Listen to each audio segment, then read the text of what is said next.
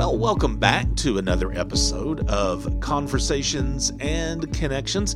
And as always, this is the official podcast of the Family Crisis Center of East Texas. I'm Stuart Burson, the prevention coordinator for the agency. And today, uh, our guest on the podcast is our staff attorney, Charlie Lewis. And uh, it, has been. I've uh, it, has been a while. I've I've asked Charlie a while back to come onto the program, and Charlie's finally got some time to uh, to do this. So we're going to talk to Charlie today just about what he does for the agency and some of the services that he provides. Uh, Charlie, thank you so much. Thank you for, for having be- me for being here. Um, do you know do you know many agencies like ours who have their own attorney on staff?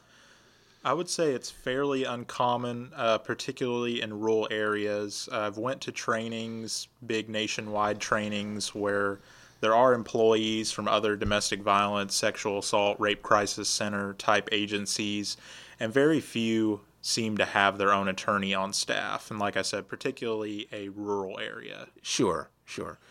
Okay, so I'm, I'm sure a lot of places probably do have an attorney or I may be wrong. I, I, would think maybe they do have an attorney that they can refer their clients to, possibly. I yes. Guess. So um, throughout the state of Texas, there are many legal aid organizations, and that's probably where the bulk of referrals from DV and sexual assault agencies are going to. Okay. So, for instance, in our area, there's Lone Star Legal Aid. They kind of serve the eastern portion of the state, Deep East Texas, Houston area, Tyler Longview.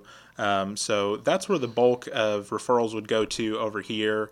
Um, there's also Rio Grande Legal Aid in the central part of the state, Northwest Legal Aid uh, in that area. So these general legal aid organizations are probably going to get the bulk of the referrals from domestic violence, SA, uh, rape crisis center yeah. type agencies. Okay, okay.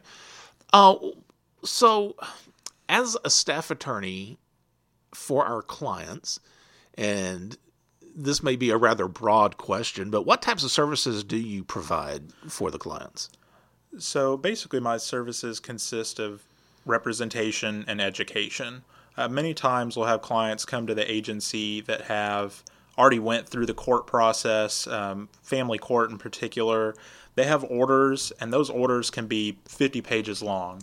Yeah. They have already been through court, but they can't even interpret what's already happened. Uh, so I can often give them advice on how to interpret their orders.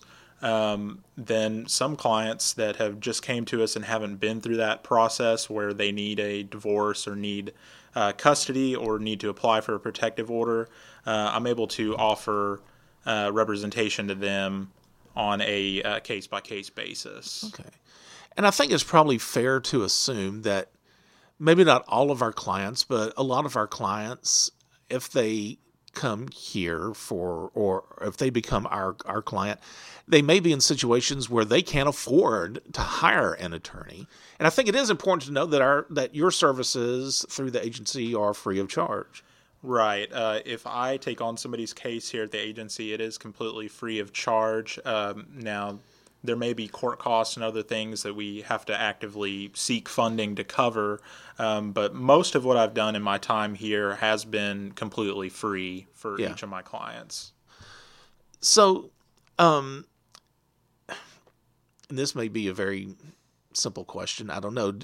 Do you or would you there ever be situations where you would represent the agency, not necessarily the clients, but the but the the family crisis center? Uh, short answer, no. Um, usually we have an attorney on our board, um, probably somebody more knowledgeable about admin law and things like that than right, I am. Right. Um, but my uh, main role is to help with direct services with clients and then um, also to uh, provide general advice to to the staff, keep them kind of educated on the family code um, and privileges and confidentiality and, and things of that nature. Sure. Well, you know, I guess considering the clients you provide services to and the situations they're involved in, uh, what are some of the challenges that you encounter? And again, you you probably do most of your work in family court right? Yes. So, are there any, I guess, unique challenges when it comes to dealing with family court? There are quite a few. So, when you're working with a generally low income population, uh, you tend to work with some people that can be transient. And if somebody comes into the shelter, for example, and they need a divorce, and they've been separated from their, we'll say, husband for three months now and haven't heard from them or haven't seen them, uh, they may not actually know where they're at. Yeah. Uh, you know, in any any kind of case, you, you generally need to give legal notice to the other party and they need to be served with papers. And so somebody may come in and um, they haven't heard from the guy. They've been here a couple months. They haven't heard from their husband in a couple months. So we're happy that they're safe, but now we don't know where to find them to get that Okay. divorce pushed through. Um, so we have to take steps to either publish notice or get that printed in the newspaper, posted to the courthouse, things like that. The the main challenge with survivors uh, in the family court system is expectations. So when you have somebody that's been abused and went through trauma and they have children with somebody, they expect a certain outcome. Maybe they really don't want that child to have a very ongoing relationship with with the, the father because they've been abused. And so they expect maybe to cut off an abuser altogether. But the Texas Family Code has a set of presumptions or the way things ought to be that challenges that notion without taking a lot of steps to actually prove that domestic violence has occurred. Because not everybody who comes through our door is going to have that protective order.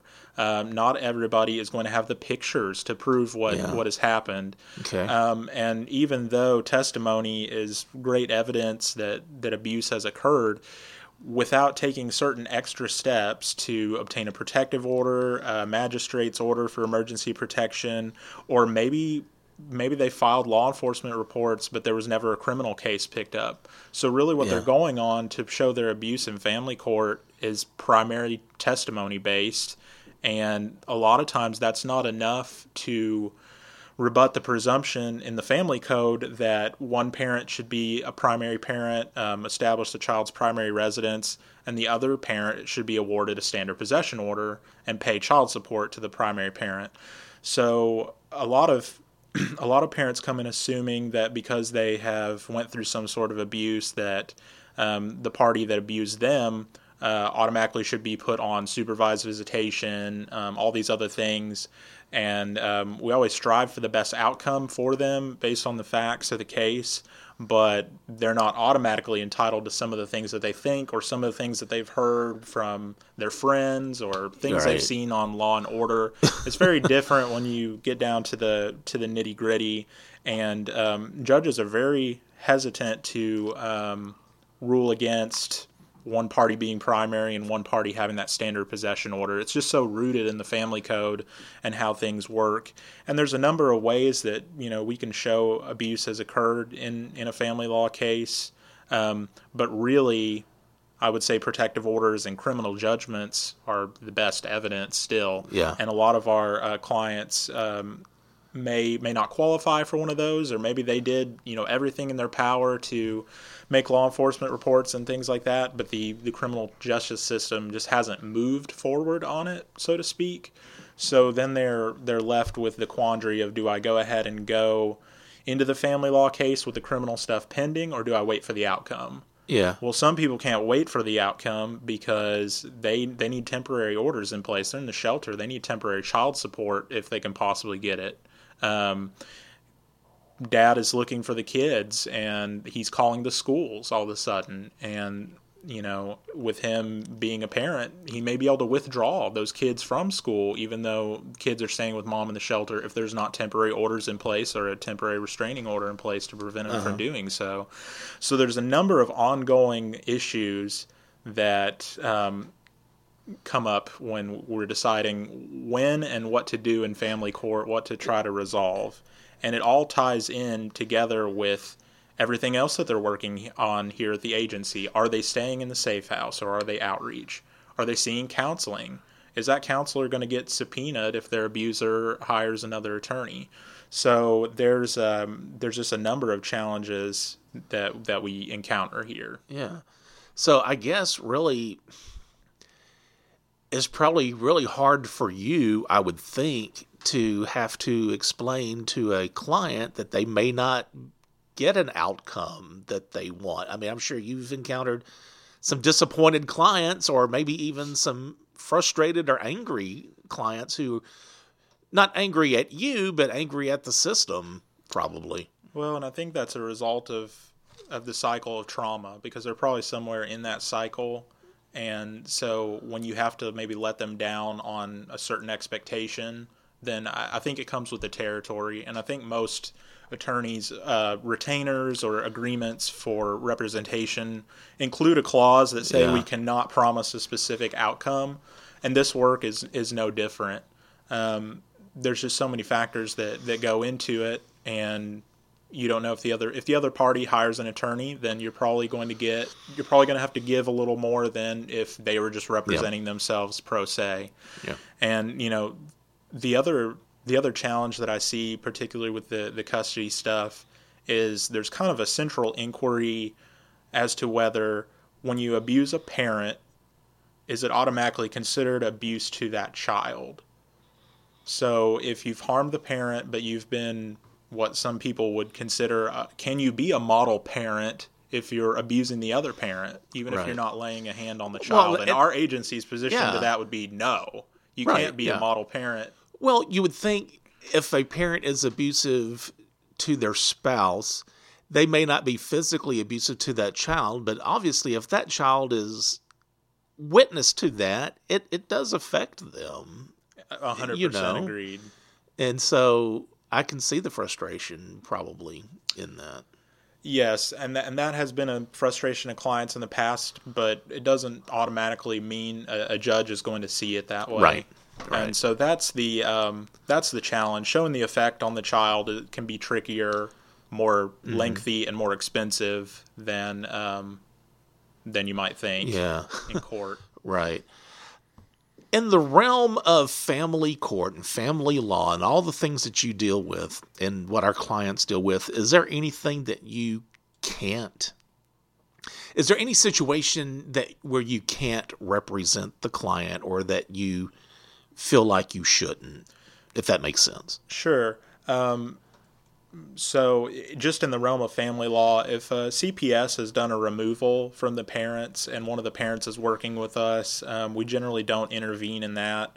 And um, to that effect if if there's been a removal by cps they're supposed to appoint them an attorney ad litem anyways. Um, so they, they should be appointed one in that situation. Um, but as far as our legal services here at the agency we really do keep it to, to family law which is mostly divorce custody, mm-hmm. uh, protective orders, and termination of parental rights in some uh, particular instances. We don't help them with criminal defense, uh, debt collection, things like that. Um, and we see people come in with a lot of other extraneous legal issues right. um, that we don't offer representation for. Uh, we will do some landlord tenant law because there are a lot of domestic violence tie-ins to mm-hmm. that section of the law. Okay. All right. So, Charlie, how did you find yourself here at the agency? What what made you decide to? Uh, um, there's a job opening for a staff attorney. What made you to uh, decide to come and uh, apply for that? And Sure, it was just kind of the right place at the right time, kind of thing. Um, I was living in uh, Austin uh, back in 2017, uh, doing document review, contract attorney work, which is I kind of describe that as work that attorneys do part time or just when they're in between full time yeah. gigs, uh, something to earn a paycheck. And um, I was considering moving back to to Lufkin and I, I just happened to be browsing Indeed.com um, one day, and um, I had saw a position was open at the thrift store for a cashier or a sorter or something like that. And uh, I had a friend who was looking for a, a, job, just something in retail.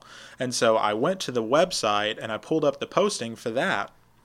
And I was going to print it off for him. And then all of a sudden I see that there's an opening for an attorney. Oh, wow. This okay. was not something that was. you weren't planned. actively looking for Yeah, I was. that here, I guess. Yeah, I, I did not know that was open Yeah. here, so it was kind of fate. And when I saw that and I saw the job description, um, I decided to drive over to the, the agency's office and uh, I visited with the operations director at the time, um, who's going to be our executive director here pretty soon. And um, the rest just kind of fell into place. It just felt right. Um, I interviewed. It was a very quick process, and it was just the right place at the right time. So you're originally from? Are you originally from here in, in yes, Lufkin? I grew up in Lufkin, graduated from Lufkin High School, and uh, I've lived here about two thirds of my life. Okay, okay. And you said you were living in Austin. Uh, I'm going to.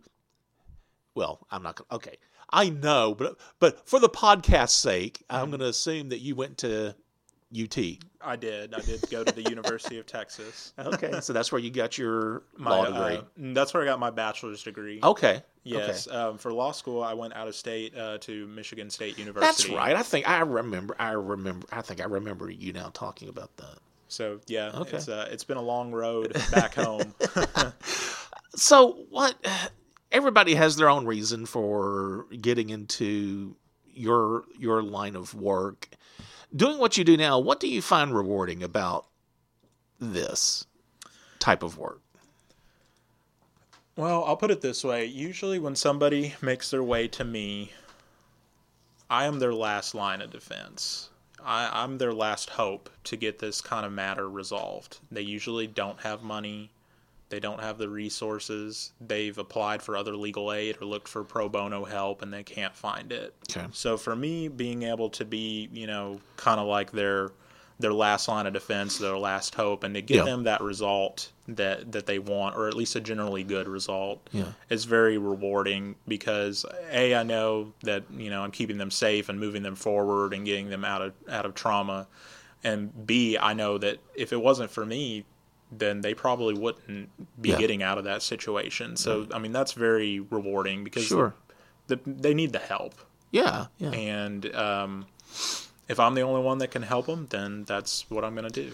I would think also maybe the majority of our clients, when they come here and they become a client, they may not even know. I mean, they may be very pleasantly surprised that we do have an attorney here that can help them because that may be one of their worries. Okay, I'm a client now here at the Family Crisis Center, but now I have all these legal issues. How in the world am I going to afford an attorney? Or maybe they can help me pay for one, and we tell them, oh, well, we have an attorney on staff that can help you. Sure, yeah, that is a pleasant surprise for many of them. And in order to, to kind of work legal services with them, we want the clients to be engaging in other things too. Usually, we encourage counseling, we encourage them to uh, apply for legal aid first before I, I potentially take the case. Oh, okay. and we Okay. make assessments and things like that. Um, I feel like if um, word got out that there may be like a free custody attorney in town, people may be Sure. be uh, knocking down the doors. So we do want to verify that they're working other services with the agency and verify what kind of abuse it is and make an assessment of how we think we can help them Right. um, before we commit to full out representation. Okay. Awesome. All right.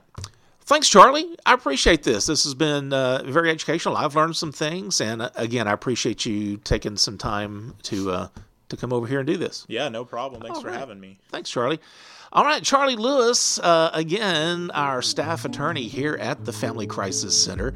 And again, I do want to remind you if you have any questions or comments about the podcast, you can email us at conversationsandconnections at fccet.com. And also want to remind you if you feel like you need our services for any situation uh, regarding uh, domestic violence, sexual assault issues, uh, you can give us a call. We do have a 24 hour a day, seven day a week toll free hotline. That number is 1 800 828 7233. Again, 1 800 828 7233. And remember, be the voice, if not for you, for someone else.